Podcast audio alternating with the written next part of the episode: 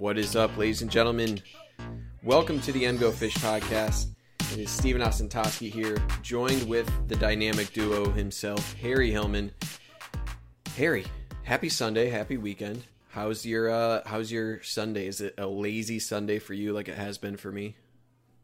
Uh, no, actually, this has been one of my busiest days of like the year. Wow. Um, and by year, I mean like the last like 40 days, the quarantine year. it feels like a year. work done.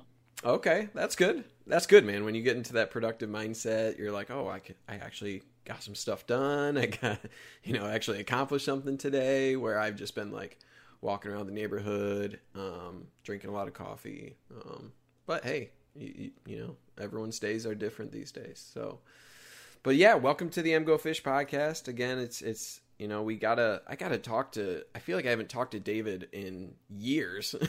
gotta get him involved on one of these. Um, but happy to be here. Happy to be talking to you again. I know it's been probably about a week and a half. We have uh, some Patterson talk. We got some commitments, uh, a decommitment to talk about as well, and then we, will touch on uh, latest episode of Recruit Review uh, that I just released yesterday. Um, so let's let's jump right into some Shea Patterson talk. There were some false reports earlier this this last week that he was signed by the New York Giants. That was uh, that was false information, as it turned out. He was signed today, as of what is it, May third. He was signed today by the Kansas City Chiefs. Um, and just some, I mean, it, it's always been a weird fascination with Shea Patterson, both from the media and from Michigan fans and fans across the country. Um, but what's what's your take, Harry, on Shea Patterson's fit at Kansas City, as well as kind of the reaction that we've seen on Twitter and, and from the media overall? Listen, I like Shea Patterson, but if if he takes Chad Henne's job, I have a vendetta against him. uh, my my beautiful oldest child, Chad Henne, should be safe. He is the perfect backup. Um, and he's he's trying to catch Brady in, in Super Bowl rings. So uh, got one last year.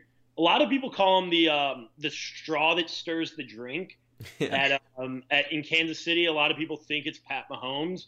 It's really Chad Henne's clipboarding abilities. But um, you know, on, on a serious note, I think that there's a lot of discourse on Shea Patterson that's led by a couple of accounts negatively on Twitter that seem to have a vendetta against him. Uh, Matt Miller at NFL Draft Scout. Um, fuck you. Um, Whoa. He's he's like the worst at it.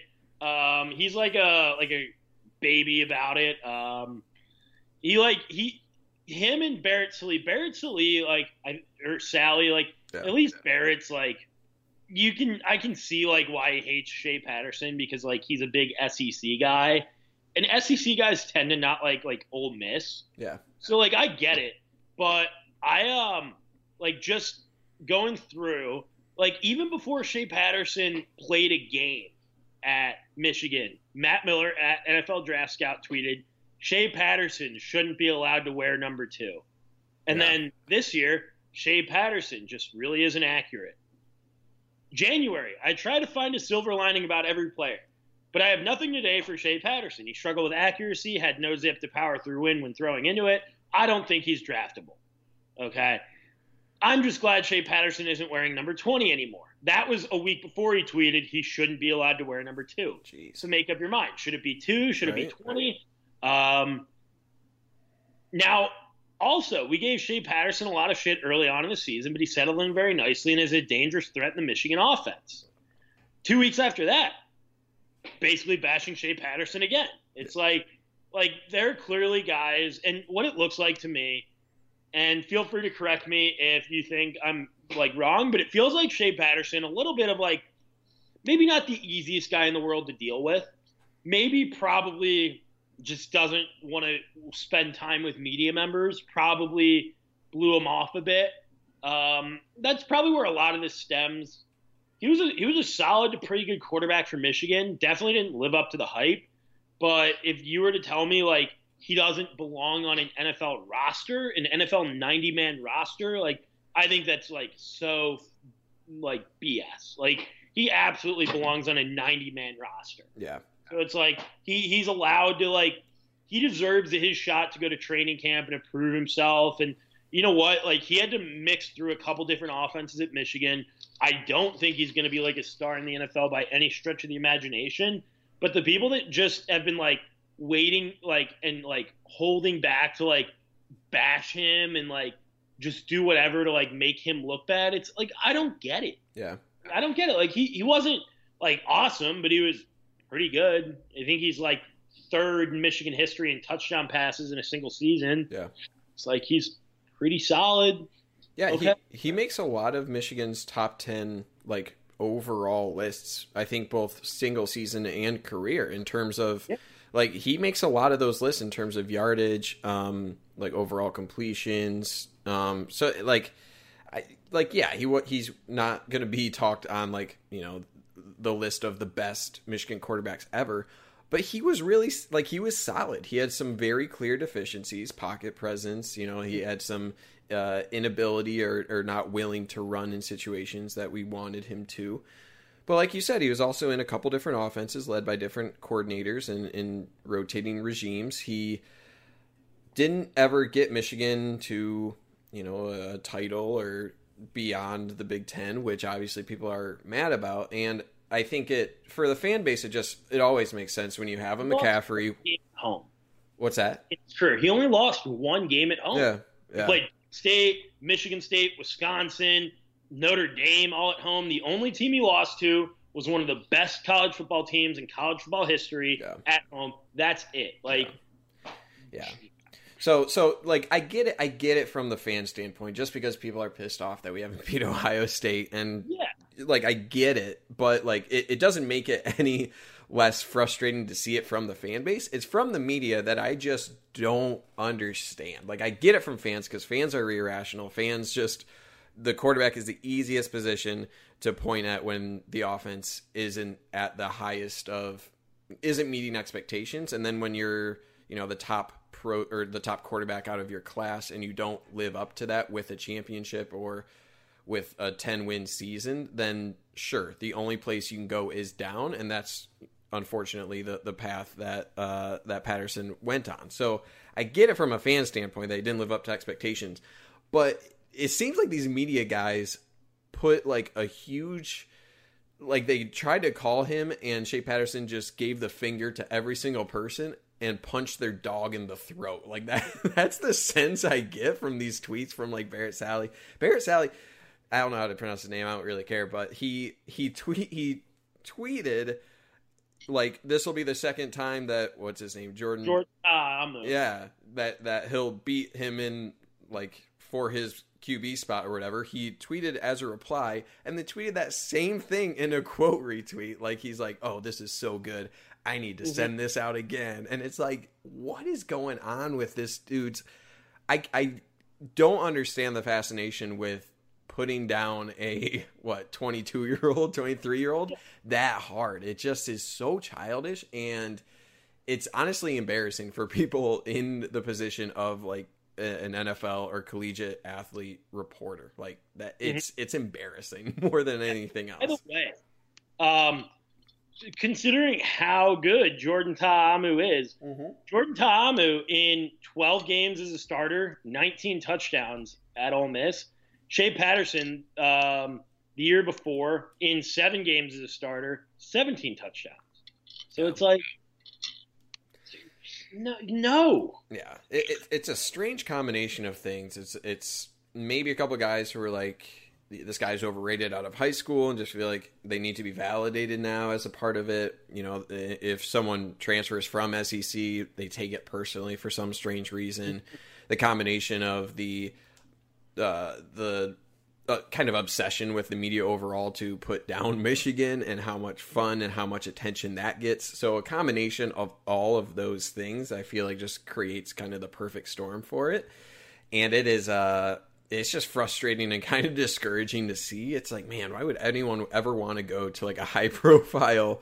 Like, I, I more feel bad for Patterson because the dude's trying. Like, I- Yeah. you know, I've had interactions Patterson, nothing but good things from the guy. So I don't, I don't know. I, I don't get it. And you Yeah. know, overall, just Just like what what's it to you, man? Yeah. Like if he like if like let's just say Shea Patterson absolutely washes out in the NFL and it's like let's say like I don't know, he goes to Canada and then gets into coaching or something and he's never really heard from. Like, are we gonna give Barrett like Sallee and like Matt Miller like merit badges for saying like he was bad? right? It's like, like are, are, are we gonna are they gonna get what like an extra nine followers for saying like hey this undrafted quarterback I said he wasn't gonna be very good. Yeah. like I said this undrafted quarterback wasn't gonna make the roster. It's like congratulations. Cool. and it's like like what do you want from this? Like what are you looking to gain? It's like if if it was just as simple as i think shea patterson regressed at michigan i don't think he has an nfl caliber arm but it'll be interesting to see like what he's able to do in andy reid's system then it's like okay like sure I, I'd, I'd agree with those things sure. the the the ideolo- the ideology that they have in, in terms of trying to, to make it like a personal issue it, Right. it just confuses me because Yeah. I've always how I've always tr- like formed my opinion of people in in how they treat people that that can't or don't do anything for you. Right. And it's and it's if if Shea Patterson refuses to play along with these little games like in, the media, and that's what they are. They are games. Yeah. Right. It's it's it's no question that guys like Matt Miller and Barrett Sully like pump up coaches and players that give them more access. Right. Yeah. And that's fine. Like that's that's a normal human interaction. Right. But it's if you're like dogging Shea Patterson because he didn't do that, then you are essentially saying because he didn't help you out, like you think less of him, and that's not right. Especially like as these like grown men in media. It's like Shea Patterson has been in the spotlight since he was 16 years old. Like Right. I don't blame him for being like very tentative around the media because he understands how it works. He understands like the game they're all trying to play. Right. So like like I get it. I've never had any personal interaction with him, but it's, so if he's like I don't know a little prickly towards the media, I get it. But it's like this this personal vendetta against him is just asinine to me. Yeah. Like what like what are they trying to gain from it? Like like it it really at the end of the day, and, and this is something like I genuinely believe. I think a lot of these guys are like saying things strictly to increase interactions with like one of the larger fan bases. So like Stewart Mandel does the same shit, but at least his shit, it's like okay. I mean, I guess he's kind of right, even though he's like being a prick. Yeah, yeah. It, it's it's like if you don't take it to that personal level, you don't get the interactions, right? So if you look at the number of engagements on a tweet that's like like a insult or like a personal dig, where take the former where you're like. I think Patterson has too many limitations to be successful at NFL level. A lot of people would be like, "Yeah, you're probably right," and you get, you know, say a thousand interactions on that tweet or impressions from that tweet if you say, "Oh, it's going to be his second time losing to this guy in a QB battle," that bumps it up to like five thousand, and you're selling your what feels like integrity or your your you're selling that for engagements, and you're right that Yeah. that's likely what it feels like. But uh, but yeah, it's it's those kind of people that I uh, I want to block on Twitter. And again, it's the same thing where half, if not more than half, of the engagements of those added engagements are people saying, "Wow, look how terrible this person is," but that's still an engagement, right? So it, it's it's that paradox of you don't want to give these people the attention because of the things they're doing. But you also want to point out how terrible of a person they're being. So it's it's always Yeah. such a frustration where it's like I want to mute this person, but I also want people to understand that this is unacceptable behavior but again it's it's that paradox that doesn't seem to have an answer but uh Yeah, You seem to have a much better grasp on how to handle these people in a healthy light than I do. I'll I'll typically like with Matt Miller, I usually like to bring up like his big misses when he's like, "Oh, pencil in Jake Fromm is QB one in like 2020 Yeah. during the SEC championship game," and it's like, "Hey, remember when you like pre-penciled this guy in and then like unpenciled him in when Alabama's backup came in and Mhm. won the championship?" It's like just the reactionary shit to get engagements and like look good and be first on like anything. I think it's genuinely like adding this level of toxicity in new discourse around different college football programs. Yeah. Yep. I hear you. I hear you. I don't. I don't know what the what the best solution is, but I think we're we're in agreement that these people don't deserve the light of day with with these sorts of. Uh... Well, I know. I know the best solution. It's it's delete Twitter. Yeah, that's fair. It's, like, solution. it's one I'm never going to live by. Right. But like it's it's easily the best solution. Just uh, delete Twitter. Then they're uh then they're just like tweeting to the void. none of these people actually matter. It's All true. their value is intrinsically given. And like I'm at fault of that too. Sure. But it's like if you just delete Twitter, then and if like let's just say you deleted Twitter and I'm like, hey, did you see what this Twitter draft scout said about Shea Patterson? You'd be like, why would I care about what some like random dude on Twitter says about Shea Patterson? Like, That's fair. Of course not. It's like, yeah, Twitter's a toxic website that I'm addicted to. here first, you heard it here first, Harry. Addicted to Twitter. Most of us, I think, can uh, can attest to that as well. All right, Harry. Let's shift from Patterson here. Let's talk about some recent commitments to the University of Michigan. I have three uh, lined up here that I want to discuss uh, all in kind of the mid to late April timeline here. You had TJ Guy, uh, West or weak side defensive end out of Massachusetts. You had, uh, and that was on the 17th of April. You have Jaden McBurrows, cornerback out of St. Thomas Aquinas. And then on the 28th, uh, Marcus Allen. So that was a guy out of Ohio, I think Clayton, Ohio, um, 6'2, 190 pound wide receiver. So he came, yeah, I said late April there. So let's first talk about uh, TJ Guy, um, 6'4, 240. I mentioned Massachusetts. He's a guy who had some ACC offers. Virginia, I think, was in there. Um, some lower end. Boston College was around there as well. Generic three star, 700 uh, overall range was his ranking. Um, I want you to give me your kind of uh, your scouting of him based on his film. Obviously, he hasn't gone to a lot of camps that we've seen. Um, so he's a guy who's new to football, only started once he got to high school. So, what do you see from his film that either you like or dislike, Harry? So he's a tough and physical football player. Um, I think he's a little under scouted, probably closer to like the four to five hundred range and the six to seven hundred range um, but not like drastically so. I think I may have mentioned this on another pod, but um, my opinion of him is sort of I kind of group him into like this whole um, slightly oversized end that could be slid into a three or five technique.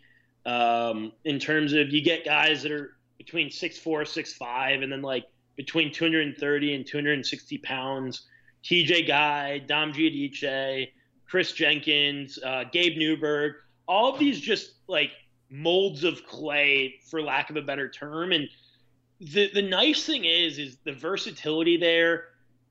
If they gain weight and keep athleticism, you've got a really good defensive tackle prospect. If they just get stronger and like put on weight, you have a very solid um, anchor um, rotational guy at anchor, nothing special, but a guy that can like play good hard snaps, probably from his redshirt sophomore year on. So I think it's really a um, like a low risk flyer. I would almost expect him because I don't think he's a like a tremendous athlete. Uh, he's okay. So obviously he's a tremendous athlete to be a Big Ten Division One football player. Sure. Right. So when I say tremendous athlete, I, I'm saying in, in terms of, of the spectrum of Big Ten Division One football players, he's not towards the top end of that. Yeah. Right. Whereas like your Sean Gary's, your Chase Youngs, absolute absurd athletes. Sure. But he's someone that I think is a much better athlete, and I feel the same way about Dom Giudice. Is if they were interior linemen, I think they're much better athletes for the interior than the perimeter. Yeah. And so I kind of group them together in terms of I think Jim Harbaugh and Don Brown are looking to get better on the interior. And instead of just recruiting six foot four, 360 pound nose tackles, oh, that's what we were, I was going to bring up on this. Remember last time I was going to find my chart? Oh, yeah. Yeah. So I'll let you go while I look for this, but I, I project him to play a three technique I think he'll be very good at it too. Yeah, I think uh, I think he needs to be there. So the issue I saw, and there were a couple. I didn't see a consistent elite first step where a lot of guys in the past where it's like, uh oh, this guy could really be a disruptor in the middle. That's something that, you know, obviously Mo Hurst had that was very valuable early on despite size. And that's something that I think transcends size, whether you're mm-hmm. 240 pounds, which I think is right around where Guy is now, or 280, 290 that kind of stays there, that first initial step. I didn't see it consistent. I think he flashed it, but I think a big part of that, and he was knocked a little bit for being a little too high, didn't have that quote unquote bend that a lot of people talk about. So I saw that as well. He did show good speed, good acceleration once he got into the backfield. I didn't see him using his hands very well to dispatch people on the rush.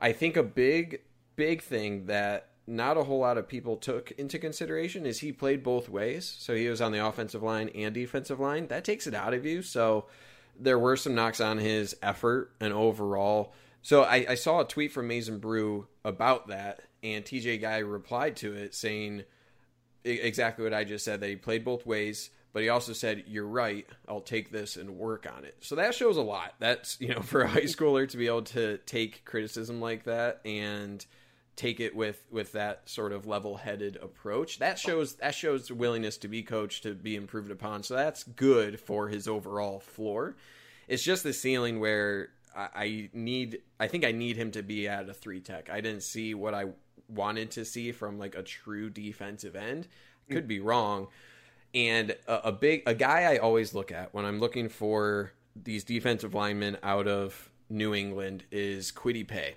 and I don't know if you remember Kwity Paye's film. He was out of Rhode Island. He was 6'4", 260.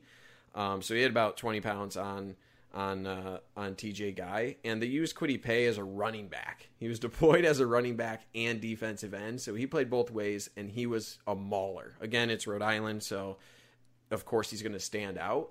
But that was an athleticism that I don't really see with TJ Guy, and now we still, I mean, we see Pay as you know, right around that size, 6'4", 6'5", 280 or so. So he was very much at the weak side defensive end, so there was less projection there.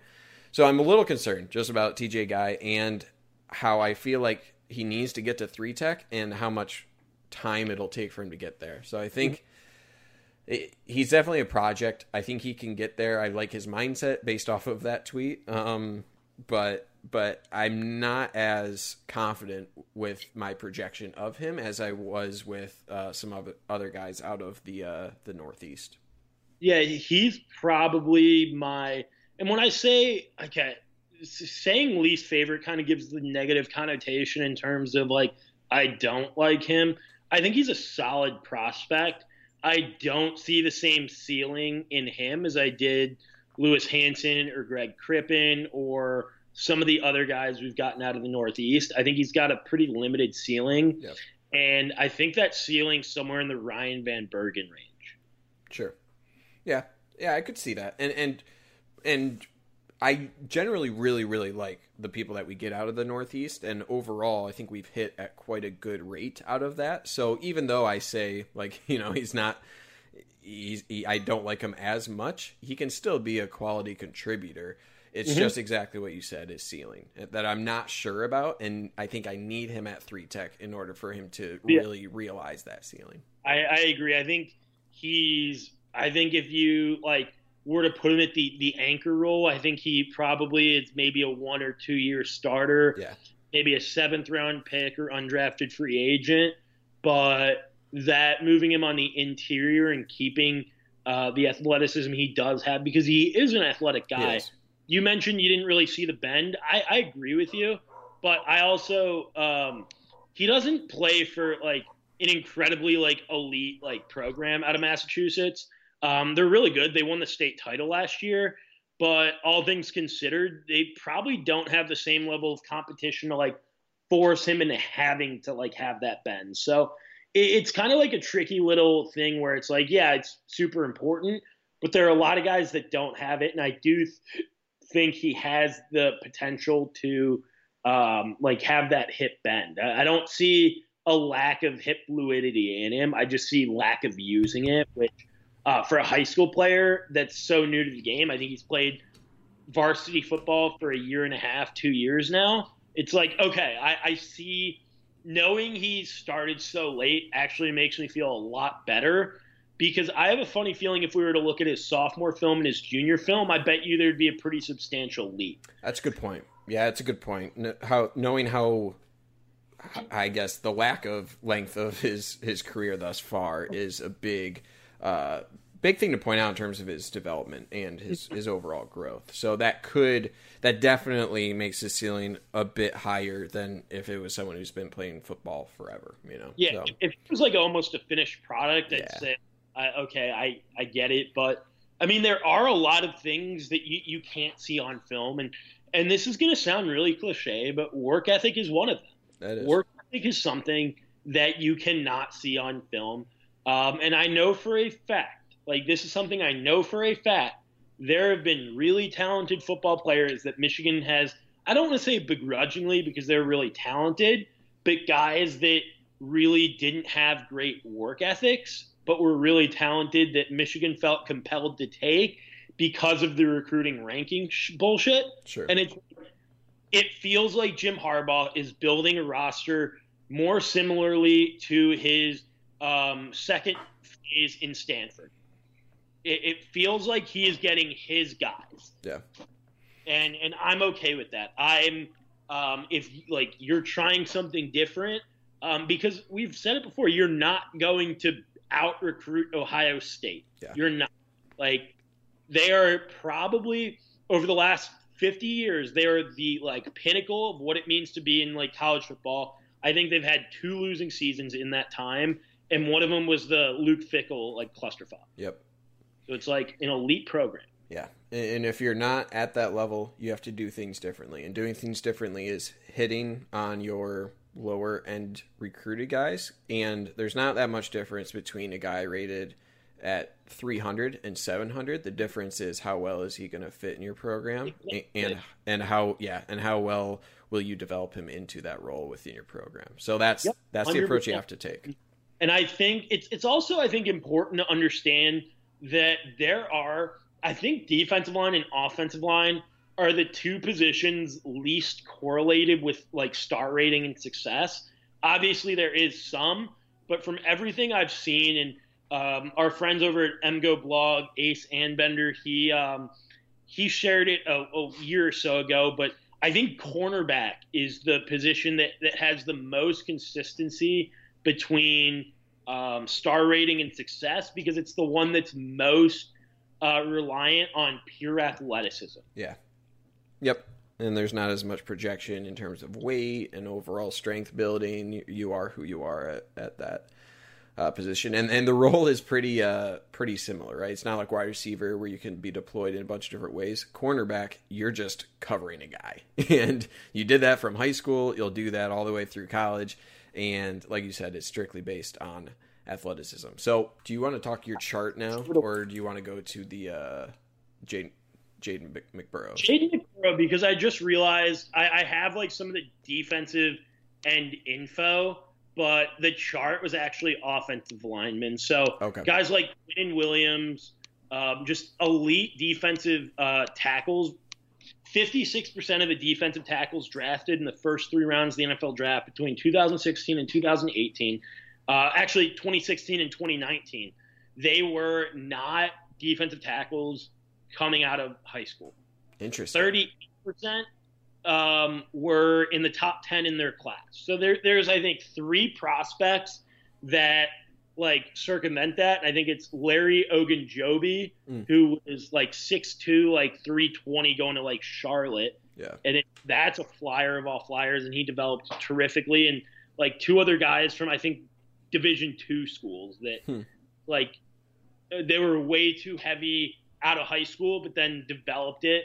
So it's when you look at how de- like high quality defensive tackles are made, you're not getting 6'4", 350 pound guys very often. You're getting a lot of 6'5", 250 guys. Right. I think Michigan probably is recruiting a lot more similarly to the Iowas and the Wisconsins of the world, and I would say that's probably intentional. Yep. Yeah, makes sense. Okay, let's uh let's move on to Jaden McBurrows. This is a 5'10", 165 pound or 175 pound cornerback, depends on who you ask there. But he's cornerback out of St. Thomas Aquinas, uh, one of the top uh, programs in the nation out of Florida. He's a three star ranked around 625 nationally overall and around 40 to 50 range cornerback in the 2021 class. So he recently committed, like I said, uh, late April. Uh, he's a guy who had some offers. So it depends on who you ask on which of these were committable, but he had Bama, Baylor, Florida State, Georgia, LSU, OSU, lots of Big Ten teams.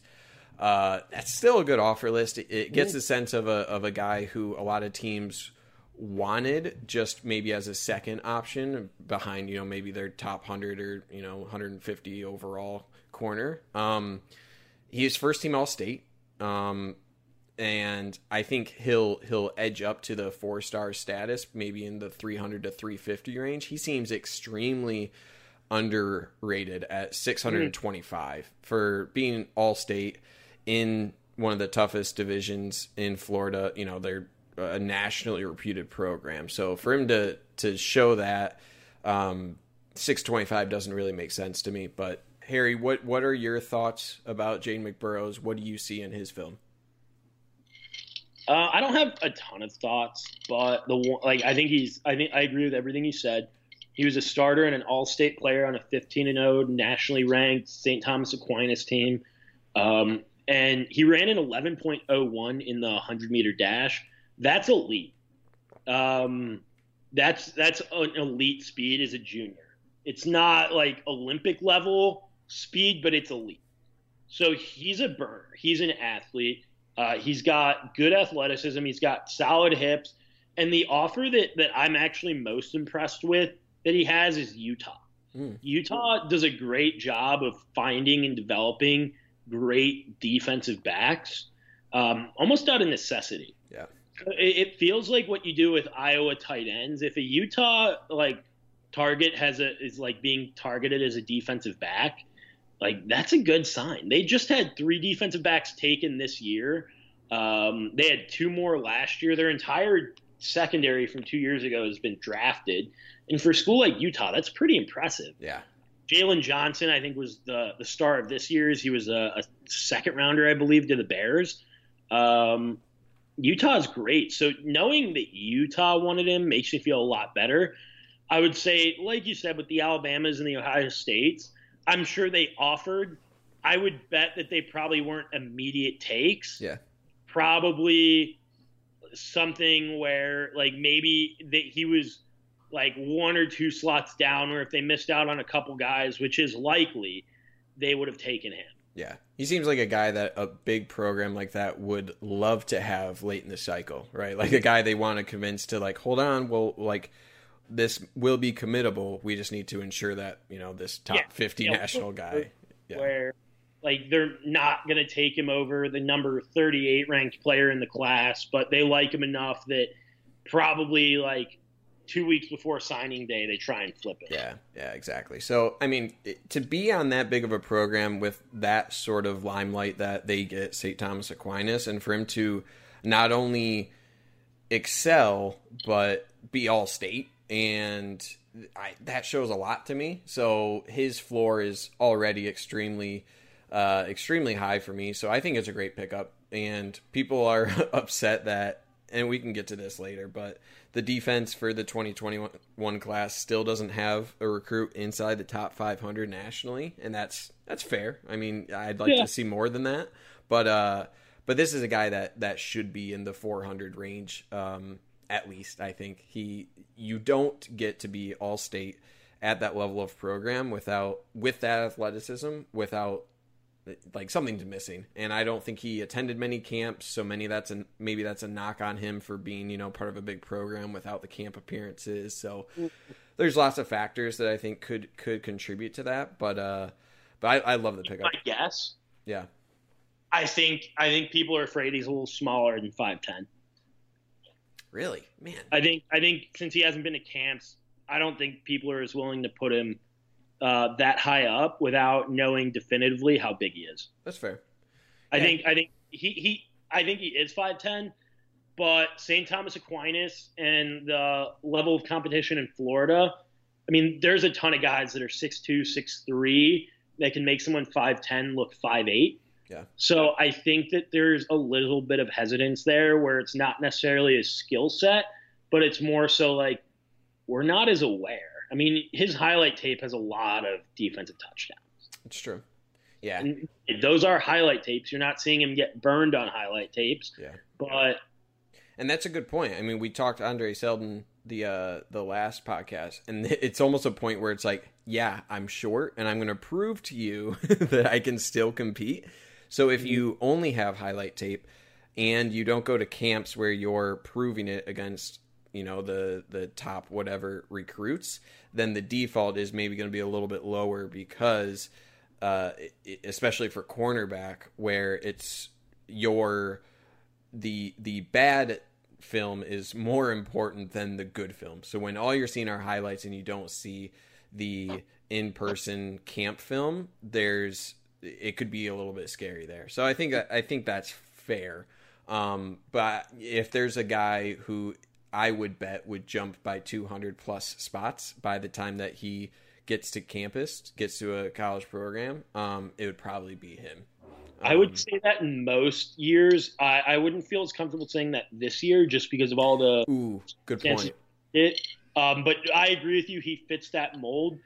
And, and like you were saying off of defensive backs, like the highlights look so much better compared to like the lowlights that I, I genuinely have no comparison for this guy right now. Yeah. I haven't seen enough of him. It's like I, I don't know. Yeah. But it's like the the measurables are there where I feel comfortable with him being uh, a bullet in the chamber. Yeah. Yep. Okay, and then f- let's talk about final guy who committed uh, most recently. He's a uh, three star a wide receiver out of Clayton, Ohio, around 500th nationally, 6'2", 190. Uh, this is Markus Allen talking about here. Um, he's a guy who had a, a, good number of Power Five offers. He had Wisconsin, Purdue, Michigan State. I think was one of his first offers. He also had some offers from West Virginia, Wake Forest, Syracuse, um, and then a slew of MAC offers as well. So he, he's a guy who had over a, a thousand yards as a junior against uh, Division One talent out of the state of Ohio. So, um, you know, I know you you watched a lot of film on him, uh, Harry. What have you seen from Markus Allen that you really like? Um, any deficiencies that you saw in his film? Um, I'll be honest, I didn't see a whole lot, so I'm interested to see uh, to hear your take about the skill set he brings. Yeah, so I think he's sort of in the uh, jack of all trades department where he's he's pretty solid at everything. Yeah. But like, there's no real um, um, area that I would say he's elite in. Yeah. He's not an elite athlete. He's got really good hands. He's a solid athlete. He's strong. He's got a big frame. He's a solid route runner. He's really solid at a lot of things. Definitely an underrated uh, commit in my mind, but not so much where it's like, oh my goodness, this guy should be.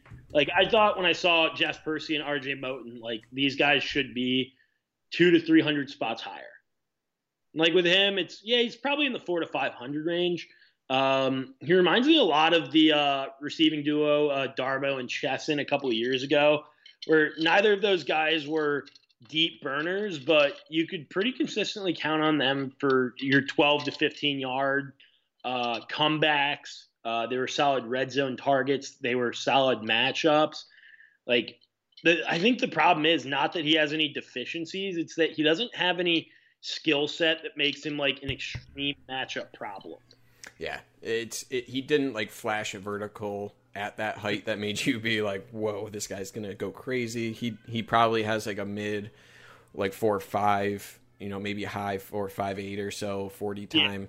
Yeah. Um, I yeah, he, he seemed to do a lot of things really well, just nothing elite. If he had like elite athleticism or not athleticism, elite like acceleration or or vertical ability, he would be probably a, a, mid to high four star. But like you said, he he does a lot of things well. He just doesn't stand out, and it seems like uh, he kind of like snuck up on people where it's like, yep, that's a good wide receiver, and then they kind of threw a rank on him. So it's a guy who who to me seems like he'll have another high floor. What do you remember? What uh, Cornelius Johnson was rated overall? I think he was 193, but he I was that look- high. Yeah, he he jumped after the um, All Star games. Okay, I, I, I did He- not remember that. Two four seven gave him a really really uh, favorable, and I agreed with that. By the way, I think that's another good um, kind of comparison because they're very similar frames. So Cornelius Johnson on the, the composite was 175. Oh wow, that's, Uh, higher than I remember.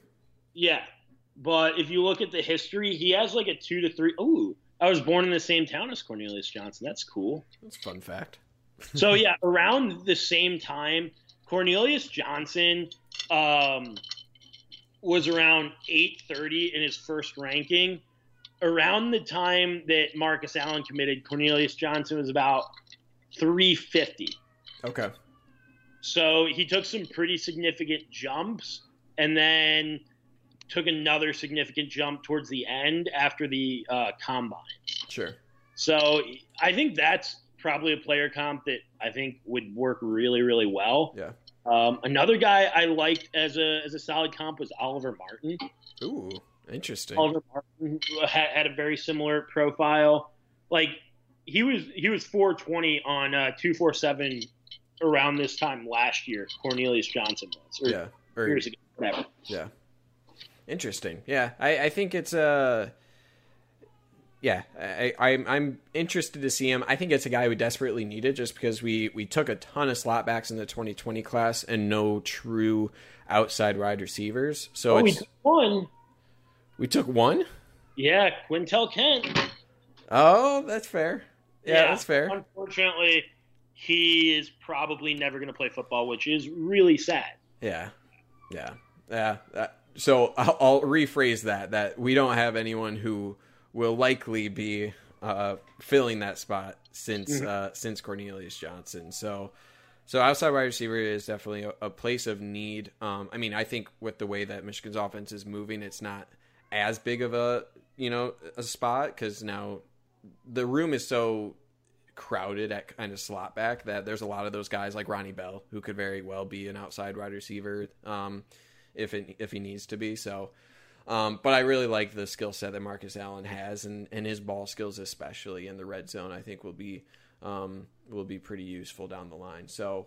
Um, so yeah, I'm I'm excited for it. I, I like these kind of high high floor guys Mhm. in both Jaden McBurrows and Marcus Allen. I think TJ Guy is more of a reach and, and definitely more of a project than the other two. But um, I'm not like the floor is or the floor is falling out with these guys with these takes that you know obviously Michigan uh, Twitter uh, sometimes likes to to have just looking at the numbers alone. So it'll be interesting with with COVID and the lack of camps and you know the uncertainty about how, how these guys will be scouted moving forward of if they'll have any movement. But um, I, I like I like these gets and I, I'm I'm pretty excited about them. So so let's move on here to uh, the opposite side of this. So Michigan recently had a decommit from 2022 cornerback uh, Myles Rowser. He's he's out of Bell, Belleville, uh, Michigan, correct? Yeah, Uh, yeah, I think so. and um,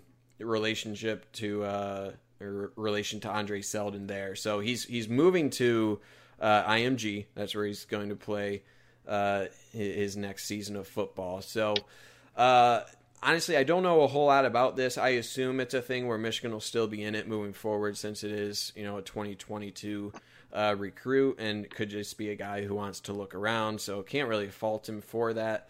Uh, with Michigan still having Andre Seldon, and I think Seldon is going to be a guy who who stands out over the next couple of years. That could very well play to Michigan's advantage moving forward with Rowser here. But I, I want to get your take on, on that, uh, Harry. What are your thoughts about Rowser decommitting and uh, the path with him moving forward?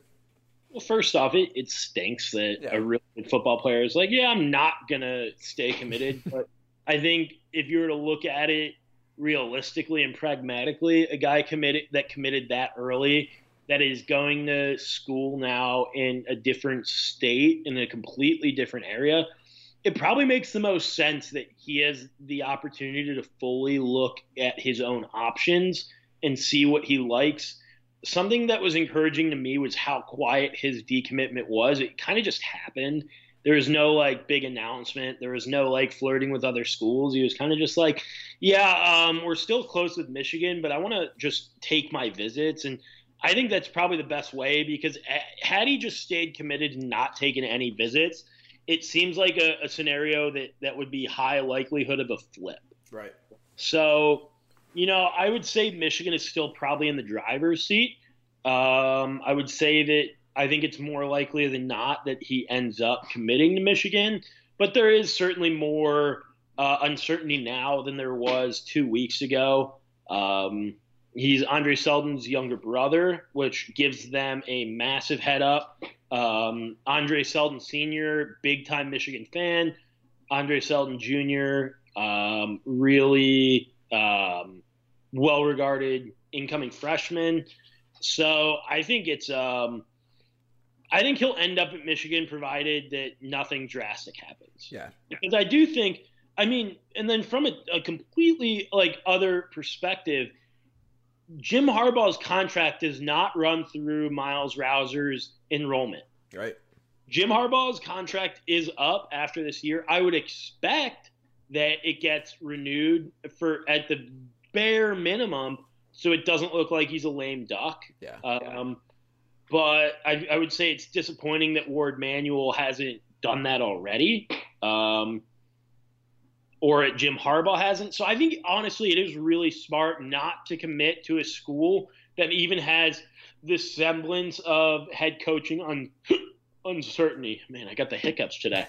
so, um, you know, I wouldn't worry too too much. Uh, I mean, if you worry too much about guys this far out, you're gonna go insane. Yeah, yeah, and and it gives Michigan like the it, honestly could be an advantage for Michigan because given Rowser is the brother of Seldon, and obviously they'll be close. So if Rowser's looking at different programs, and there could be that negative recruitment against Michigan, saying like, "Hey, we don't even have you know the the confidence that Harbaugh will still be around without a you know new contract."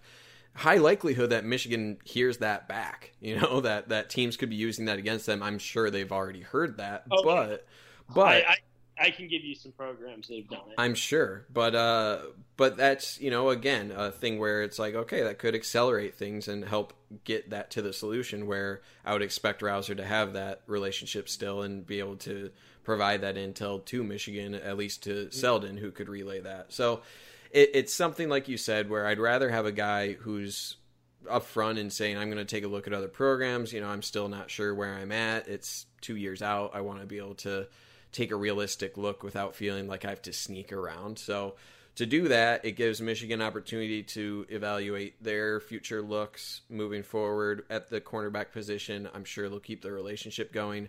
But exactly what you said, the low profile of the decommitment makes it seem like more of that scenario where I just want to look around and not necessarily flip versus um, you know, doing so behind the scenes. So it makes everything up in the open. It's a very mature approach to it. So I'm I'm all for it. And if it had to happen, this is the way I would want it to. So mm-hmm. so yeah, we'll we'll see with him and has good track records of uh, safeties decommitting and then recommitting. Yeah, yeah, not the not the worst track record. So. No, not the worst. So so yeah, we'll we'll see where that goes. But overall, um, again, sky's not falling on that. Um, okay, all right, we got we got five ten minutes here. Uh, Want to talk about Eamonn Dennis? I covered him on episode four recently of Recruit Review here. Um, he's a guy who I'm really really excited about. He's uh, coming from Massachusetts, Don Brown territory, out of Worcester, Massachusetts, St. John's High School. He's a little uh, little athlete out of Massachusetts, 5'10", 170, 175. Uh, ranked around 500 nationally, uh, 20 to 30 range overall of all athletes in the 2020 class. Loved his film. He's a guy who explodes out of the film. He, has a 4.33 shuttle, which is decent 4.52 40 i think he plays faster than that and a 40 even vertical so good athleticism extremely good vertical he was deployed as mainly a running back but also you know as the slot back kind of uh, wide out h back role um, all over the place for uh, for st john's high school there so i had my episode so obviously i'm, I'm well versed in, in covering him i want to get your take and your both projection and comparison for Eamonn Dennis, Harry? Uh, quick, um, who, what was your uh, comparison? So the first one was Mike Sainristil. I don't see him playing that same role, so I would have to put him closer to Chris Evans. Okay, I think um, Sainristil was one of the big ones that jumped out. The one that that really, um, I'm gonna go cross racial comparison here, Steve. Okay. Unprecedented territory. Sure. I think Drew Dileo with Eddie McDoom's athleticism. Weird. that's a weird. That's a weird combo. I, I don't. I don't dislike it. So Drew, my my thinking of it with Drew Dileo, I think Drew Dileo is a guy that um, probably came along five years too early. Yeah, he was a good slot guy. Did a lot. Uh, was the PAT guy. Was a gunner. He was a return man. He was an up back on kick returns. I think he played a little bit of uh, H back too. Mm-hmm. Uh, I think he's Dennis in terms of being the, the jack of all trades guy. He's going to be someone that Michigan plays a lot, but maybe doesn't feature a ton. See, I man, I I have a different take on him because okay. I do not want him at the slot back. I think. Oh, I don't think slot back, but I think slot receiver with um, I think he's someone he's got really nice footwork. He's got really nice um, balance along the sidelines. I think on the um, post fades uh, and um, uh, other fade combos that Gattis likes to run, Eamonn Dennis is going to be someone that that you can rely on to get with and get depth and to be able to track the ball at its high point along the sidelines. See, the thing that I wasn't that impressed with his film as a wide receiver. I was impressed when he had the ball on screens and out of the backfield because his acceleration is what impressed me most. And he had very good speed through his cuts, and he looked very natural with that. So he's more of a guy I want with the ball rather than throwing the ball down the field. So I want, I think he could be a true all-purpose back, just like Chris Evans. Really? Yeah, I, I, okay. him, him out of the backfield is way more valuable to me than as a slot back, and I want that featured heavily in terms of like little motions out of the backfield, getting him in the screen game from the backfield. I think that is where he w- will really make his mark, and I think it's also because Michigan has a lot of guys to fill the role you're kind of talking about otherwise, because you have Giles Jackson there already. Sainristil, who I think is was more polished out of high school in the nuances of being a wide receiver. His routes were a little bit better than what I saw from Dennis. Um, and I didn't see like the acceleration or the make guys miss out of a phone book uh, from Sainristil like I do from Dennis. So Dennis might be even closer to Jackson than uh, Sainristil for me. But I think if Dennis was a not in the Northeast and B deployed as a true like all purpose back, I think he's like top 300 nationally ranked. Easy. Okay. Um, I, I, think in, in terms of his ranking, I, I, think I kind of agree with it in terms of, I mean, because he was what, top 500, right? Mm-hmm. Yeah.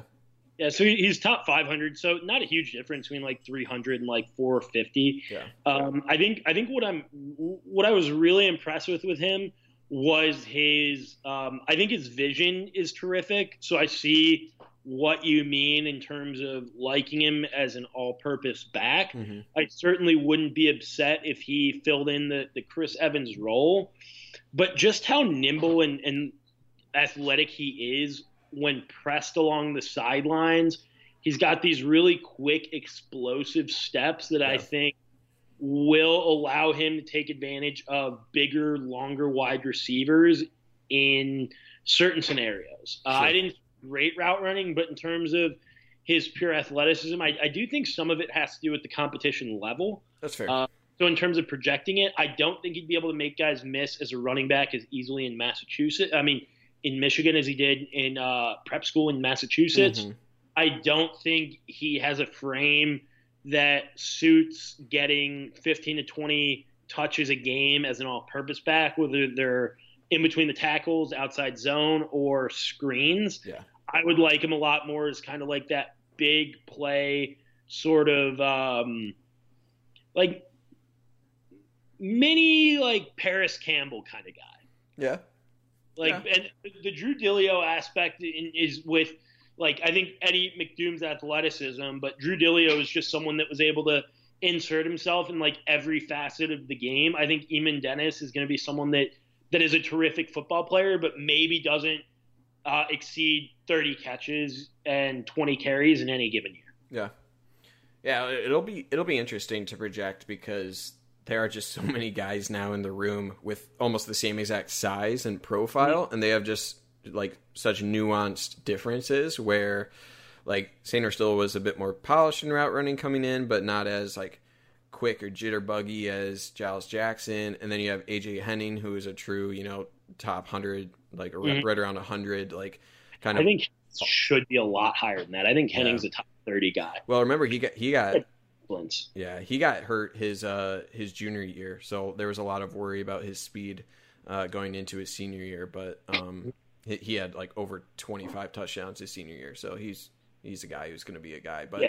but He- I mean, so the room is crowded right now, and then you have also Roman Wilson. You got uh, some other really quick guys coming coming into that sort of slot back role. So it'll be it'll be interesting to see kind of where they all fall in, and uh, if you know any of these guys actually shift to maybe cornerback because Eamonn Dennis has experience there as well. So so it'll be interesting. I I, I really like the get um, with Eamonn Dennis. I loved I loved his film. So um, it'll be exciting. But uh, but all right, Harry, we're we're right at about fifty five minutes or so. Anything final you wanted to bring up here? Any comments at all? Anything you got for us here? Um, Barrett Sallee, come on the podcast, Howard. Matt Miller, you are banned from the MGO Fish podcast. Wow, banned. Banned. Matt Miller, banned. You're- Not allowed. We will not allow Matt Miller on this podcast, no matter how much he begs. He's been in my DMs begging. I will not cave. He will not be allowed on. He's, I would do. I would. Maybe maybe he'll come on after we get uh, Ari Wasserman after we grill him for a bit. There you go. Another one in my doghouse. I keep I keep vendettas. Um, uh, Ari Wasserman's got the vendetta too, and also it's going to be kind of funny in a couple years um, after Mel Tucker has a couple classes when Michigan State just looks so much bigger on the perimeter because he's such a big frame guy Yeah. and clearly Gattis doesn't care as much. And It's going to be really funny to watch like these five nine receivers just burning his six three corners. Well, you, you heard it here first. If you're in Harry Hillman's doghouse, he will not respond to your DMs. So get on out of there. Mel Tucker, get out of my DMs too. wow. You have Mel Tucker been recruiting me heavily. Be a Michigan State writer. I will not. I repeat, will not work with Mel Tucker. That's good to hear. We're we're happy to have you, Harry. Thank you for turning that down. Thanks for joining me today. We'll uh you know, as always, stay safe out there, guys. Hope you guys had a good weekend. But beyond that, Harry, we'll we'll talk hopefully later this week. Um, Later this week, we forgot the the biggest piece of news, Steve. what's that? Name, image, likeness. Oh, you're right. You're right. We get That, we, we need to devote a whole episode to that. So I'm glad we skipped that. we do. That deserves its own episode because I think there are a lot of intricacies in it that we can cover. There is. maybe maybe that's how we get David on. Because he's a very opinionated on that. Him and I have gotten in some I don't want to say heated arguments, but Some uh, discussions. some discussion. There you go. maybe, maybe that's how we draw him back in. Well, he's a lawyer guy too, so we can ask him all the fancy, you know, lawyerish questions about what this means, and I'm Yeah. kind of a lawyer. you're I mean, kind I'm- of a lawyer. Well, then this is the perfect motley crew, man. Perfect, Exactly. perfect group of guys to parse through it. All right, Harry. You stay safe out there. You You too, uh, you uh, have a great rest of your weekend, and we'll talk soon. All right. Talk soon, buddy. Enjoy your run. Appreciate it. All right. Go blue. Go blue, bud.